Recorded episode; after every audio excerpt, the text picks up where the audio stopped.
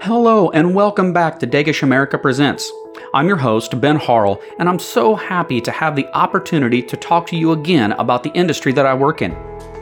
On the last episode, we spoke with Bob Warren about stored product pest inspection tools and techniques. And if you haven't had a chance yet, please go back and give that episode a listen. In this final episode of the season, we're going to talk about a very specific tool we use to help identify and select control methods the pheromone monitor. We've invited Ethan Estabrook from Insects Limited to join us to discuss the role pheromone monitors play in stored product pest control. Ethan is a board certified entomologist with extensive experience in both entomology and fumigation and is currently working at Insects Limited. So, please help me welcome Ethan to the podcast. So, Ethan, thank you so much for agreeing to talk to us today. I really appreciate it. Hey, thanks for having me, Ben. So, uh, before we get started on this really big topic we're going to talk about today, pheromone monitoring, I wanted to give you an opportunity to kind of tell us a little bit about yourself. Yeah, so my name's Ethan Estabrook. I'm one of the research entomologists here at Insects Limited. And one of my primary jobs here at Insects Limited is, is to study the behavioral aspects of some of these stored product insects um, and introduce different chemicals, pheromones, and try to find out different attractants to help lure insects into some of these traps. Then, and so that some of these pest management professionals can use these monitoring devices uh, to better monitor insects um, in a particular facility. And so that's that's my primary job here at Insects Limited. Um, I've been with Insects Limited for um, about three years. Previous to Insects Limited, I was a regional manager at Fumigation Service and Supply, uh, managing a lot of grain, seed, food processing, I guess the industry and, and companies, and really have been really passionate about animals and just biology. I got a degree in biology at Purdue University. I'm at Purdue University. I worked in the um, herpetology lab, which um, herpetology is not the, the best name, but herpetology is the study of reptile and amphibians. And uh, one of my uh, passions is is going out uh, herping, which is going out and looking for snakes and salamanders and frogs at um, at night. So so yeah, I'm a big outdoors guy. Um, love working with insects. Uh, love getting dirty and and loving to help people out with different insect questions or situations they're seeing out in the field. Uh, so it definitely sounds like we're talking to the right person when it comes to the study of insects and specifically how pheromones work within the insect world.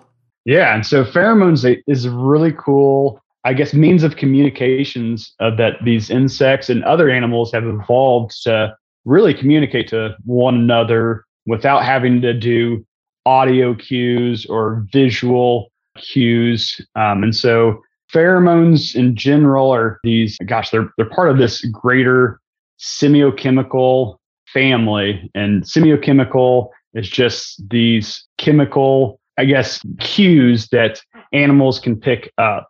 And so pheromones are specific chemical cues that elicit a behavioral response in animals of the same species. And so that's that's important um, to note because there's other chemicals like kairomones, allomones that don't work um, exactly like pheromones do. Okay, and correct me if I'm wrong, but the different pheromone cues, I mean, pheromones are used to cue different things. They cue food sources, they cue for procreation, they cue for danger or the potential of danger. Is that accurate? Yeah, absolutely. And so um, pheromones can be tactile, like with a lot of ant species. Ant species will um, lay a pheromone on the ground to to tell other members of the ant colony that hey, this is the pathway to find our food source and to come back to the ant nest. And that chemical cue can also uh, deter other insects from encroaching on their path. And then there's soluble pheromones that are waterborne um, that some fish will use to try to find one another. And then there's airborne, which we use quite often in stored product monitoring. Um, and that's where some of these food moths, like the Indian meal moths, warehouse beetles, cigarette beetles, uh, flour beetles, they're able to pick up those airborne or those volatile chemical cues in order to find one another. Okay. So that's pretty much the pheromone that we in our industry kind of concentrate on the most, if I'm correct, are the airborne pheromones because most of the time we use pheromones to our advantage to help monitor for insect populations, right? Yeah, that's absolutely correct. And so, with uh, particularly with stored product insects, a lot of these insect species use those volatile or airborne pheromone cues to communicate to one another. And so there are different types of pheromone communication, like with the Indian meal moth. The, the female uses a sex pheromone to attract male moths to her, um, which is a little bit different than like a aggregation pheromone, where the flour beetles, the male flour beetles, will produce this aggregation pheromone, or we kind of like to call it the party pheromone, that attracts both the males and females to a given area and all the insects will come together. It's a party. It increases the opportunity for copulation um, within that group. So, most of the time when we're using pheromone monitoring, it's typically the reproduction pheromone that we're talking about for our industry, that's, right? That's correct. It's primarily the sex pheromone and the aggregation pheromones. And now there are also some pheromones, um, like uh, some food odors that you can use to help enhance that sex pheromone or the aggregation pheromone attraction to a particular trap. And so when you combine different uh, scents, different food scents, and these different sex pheromones together, it increases the insect's likelihood to visit that trap because there's a lot of great stuff for it there. Uh, the right. opportunity to mate, the opportunity to find food, that sort of thing. Yeah, sounds like a great party for them, right? That's right. Yeah. Yeah. So, you know, we're talking about using pheromones in order to help track some of these insect species that we come into contact with in food processing and other areas.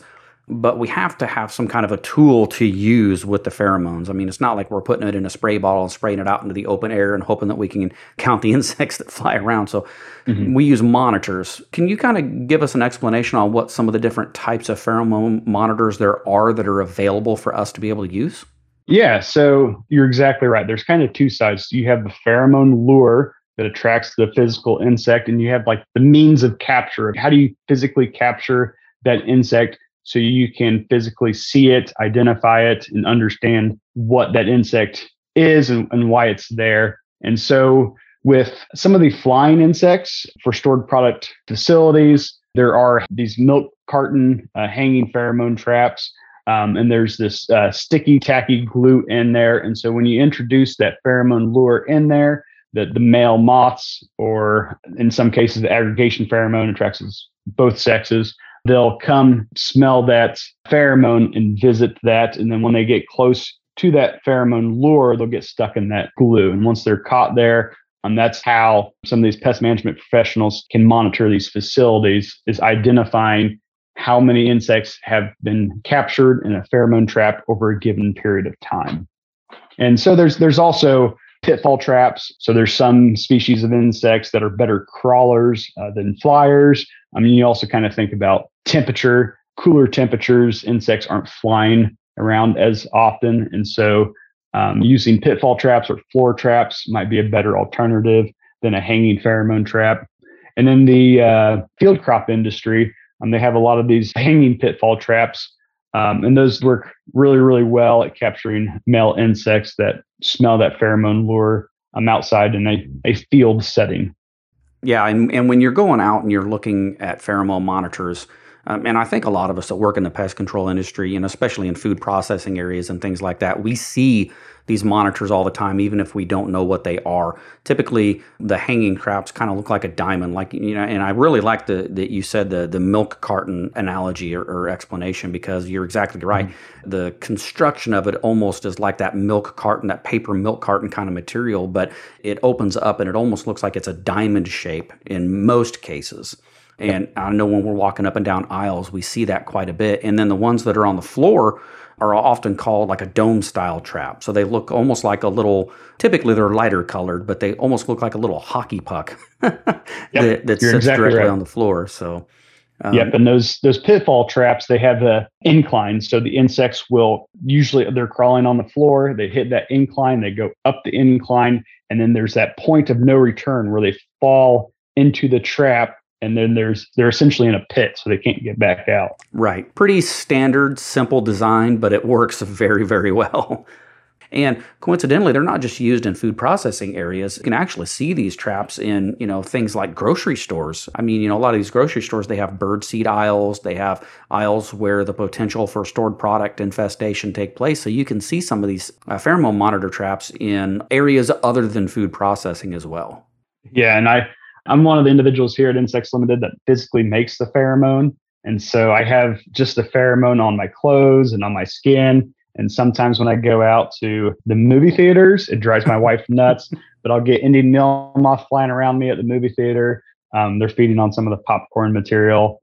But yeah, you're absolutely right. At retail stores, around some of the birdseed aisles, I see a lot of Indian meal moths. We have a grocery store down the road where before COVID, they had this communal nut and seed dispenser where you could pull the chute and um, collect whatever seeds or nuts um, that you prefer and then close that back up. And so that's a piece of equipment that's really, really difficult to clean. And so they had uh, Indian meal moths um, that got in there. And after COVID, they actually took the whole system out and then just had individually packaged peanuts and seeds that they sold. So the insects weren't able to physically penetrate that type of packaging. Yeah, sure. You know, I never even thought of that. I, and I've seen the dispensing equipment that you're talking about in a wide variety of grocery stores where you kind of fill the bag on your own. And so, you know, mm-hmm. I, honestly, I didn't even think about those becoming infested, but it certainly makes perfect sense now that you've mentioned it. Yep. So anybody out there that's using those, you know, use at your own risk, right?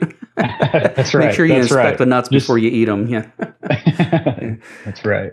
Another thing that I wanted to talk about too was the placement of some of these pheromone monitors because it becomes important to know where they need to be placed. So just seeing them out in the facility is one thing, but actually being the person responsible for placing them out into the facility is a whole other thing that has to be considered. So, what are your recommendations for a person who needs to start from scratch and put pheromone monitors out in facilities? That's a great question. And it, and it really depends on what information you're trying to determine, what information you're trying to figure out. And so that's where I would start first is what's the goal of the program? And so depending on your goal, it could be, hey, do I want to identify the presence or absence of a particular stored product insect species? And when you're doing that, you really don't need a whole lot of pheromone traps to determine the presence or absence of an insect in a particular area. Um, you can do population monitoring. And so that generally introduces more pheromone traps um, in a given area on a grid pattern. You can try to identify a threshold and establish risk assessments. Um, and you can also evaluate or understand the effects of a control treatment, say like a, a fumigation. If a particular area of a facility was fumigated, uh, you can introduce pheromone traps in that area to see, hey, was our treatment effective? And so that's, I guess, the number one spot that I would start off with is um, you need to identify what information you are wanting out of a good pheromone monitoring program. And a- after you've established that, I think the second is going out and physically placing out some of these devices. And when you place out these pheromone monitors, you want to place them out in areas where the insects are going to be at or generally at in the facility. And with stored product insects, a lot of times we see that they're around stored food goods. And depending on the facility, it might be a system that can't be easily cleaned. There's dirty or dusty equipment in that area where there's generally an increased amount of insects. And so having pheromone traps around the area will kind of help you better understand what the populations are doing. And I, one of the most important factors to think about when setting them is thinking about the air current.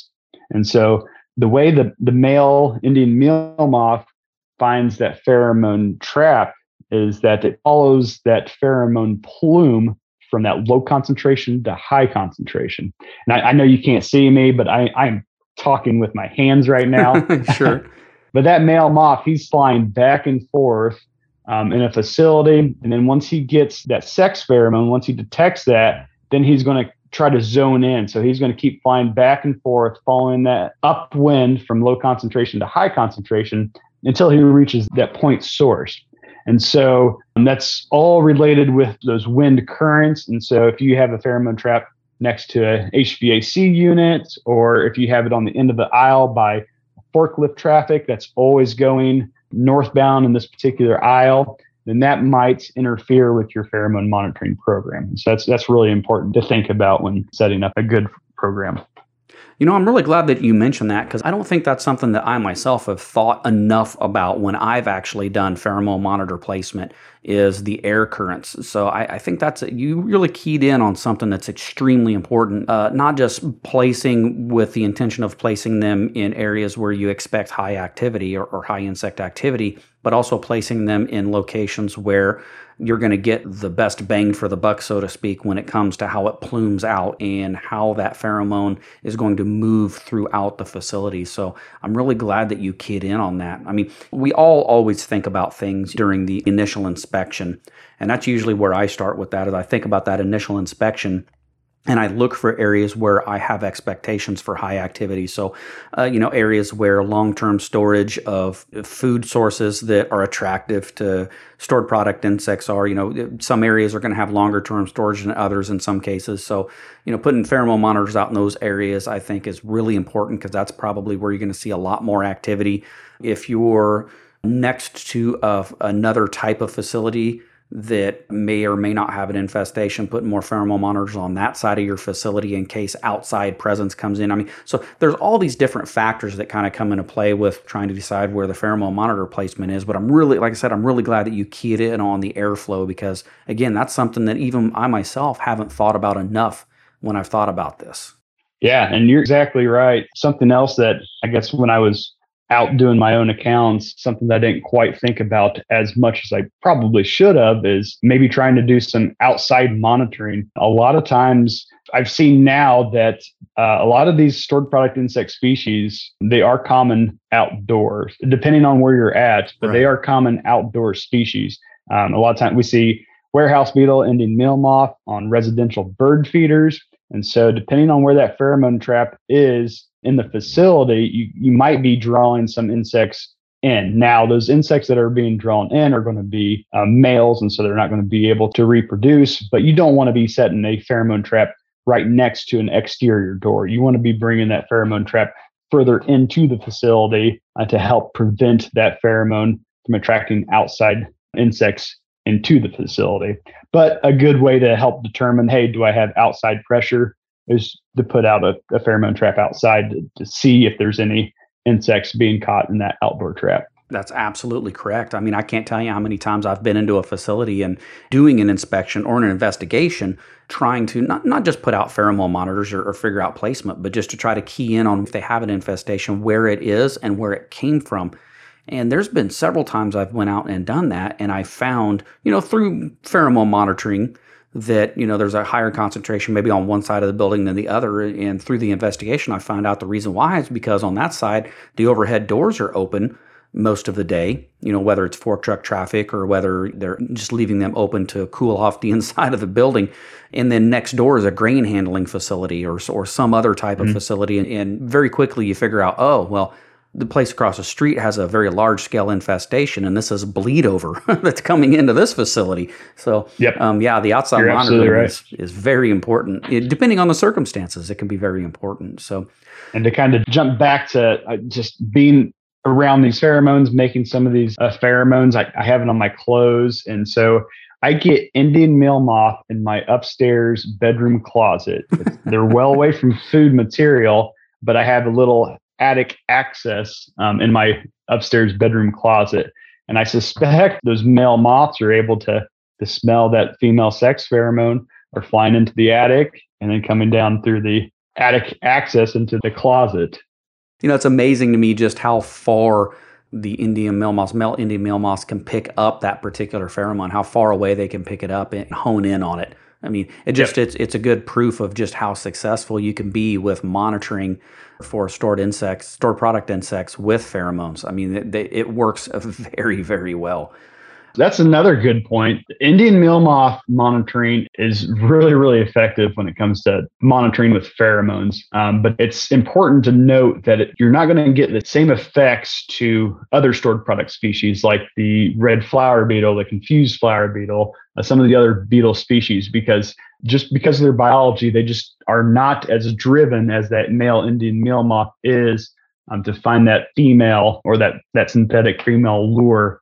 That's something I think it's important to point out that you're probably going to be catching a lot more Indian meal moths than you are stored product beetle species, and it might not be because population differences. It might be because there's a difference in the biology between moths and beetles. I'm glad you mentioned that. Although pheromone monitoring is one of the most important tools in your toolbox when it comes to inspection and treatment and monitoring, it's one tool in your toolbox. Yes, it's very successful, but a good inspection, good sanitation, good structural integrity of facilities, those also count a great deal when it comes to trying to control stored product pests and stored product insects inside these facilities. Yep, it's a part of that greater IPM program. Yeah, so I'm glad you mentioned that. So, when it comes to actually treating for stored product pests, we oftentimes use pheromone monitors. You know, we talked earlier about some of the reasons why we use them, you know, the presence or absence, and then we can also use them to dictate when some type of an action needs to be taken to control the stored product insects pressure inside of facilities. And a lot of times when we talk about that, uh, I hear the term threshold level kind of thrown around quite a bit. So I was hoping mm-hmm. maybe you could kind of define what the term threshold level means and then how it works. Yeah, action thresholds are going to be um, specific to each specific facility. But the action threshold is the point in which an action should be taking place to help mitigate insect pests. And so that's a physical uh, numerical value that's given based on your pheromone trapping. And if insect captures are above that, then X is warranted. And whatever X is, it might be sanitation, might be exclusion, it might be a fogging or a fumigation, um, but it's a action potential to help uh, reduce those populations to a more manageable level. Another thing that I think is really interesting about threshold levels too is different facility types can require different threshold levels. And what I mean by that is, you know, a pharmaceutical facility is going to have a much, much different threshold level than, say, a grain handling facility. You know, grain handling facilities are more in an agricultural environment. Pest pressure is a lot higher, and the risk for adulteration of product is a lot lower because the product hasn't even been processed yet. Whereas, like with a pharmaceutical company, it's a clean environment. So your threshold level at a pharmaceutical company may be one single insect capture in some cases. That's not common in most other facilities. Most other facilities, the threshold level is going to be a lot higher than that, but it's very dependent upon the facility, what they're making, what they're processing in the facility. All of that kind of plays a role in determining what that threshold level is. Yep. And that threshold level is a number that should be communicated on from your integrated pest management provider and the QA manager, in which point of, hey, this is what's acceptable insect levels are at the facility. Anything above that is not acceptable. And so here's the treatment actions to help mitigate the insects if populations surpass that level. Right. You know, and I don't think a lot of people who don't work in our industry really think about that too much. I mean, of course, in an ideal world, in the perfect environment, we'd say that the threshold level is one. If you catch one mm-hmm. insect anywhere inside of any kind of food processing facility, some kind of action needs to be taken. But from an economical perspective, depending on the environment, I mean, that can get pretty impossible to do in a lot of scenarios very quickly, or at least yep. so expensive that it's not feasible to do that. I couldn't imagine, you know, a threshold level of one at a grain handling facility, you know, right outside of a farm. I mean, you know, we see insect pressure in those kinds of environments all the time. So, yeah, in an ideal world, the threshold level would be one. But in the real world, realistically, we oftentimes have to set those threshold levels a little bit higher because economics and shutdown time for treatments and all of that stuff, all of that stuff has to be factored in. Yep, you're absolutely right. We have these real world constraints that we just we have to live and manage by. Yeah. So I only have one more question for you, and this is a question I'd like to ask everybody that joins me on the podcast. In the chance that we have uh, any new fumigators listening to us, what kind of advice would you give to a new fumigator or somebody new to the pest control industry? What kind of advice would you give them about the use of pheromone monitors?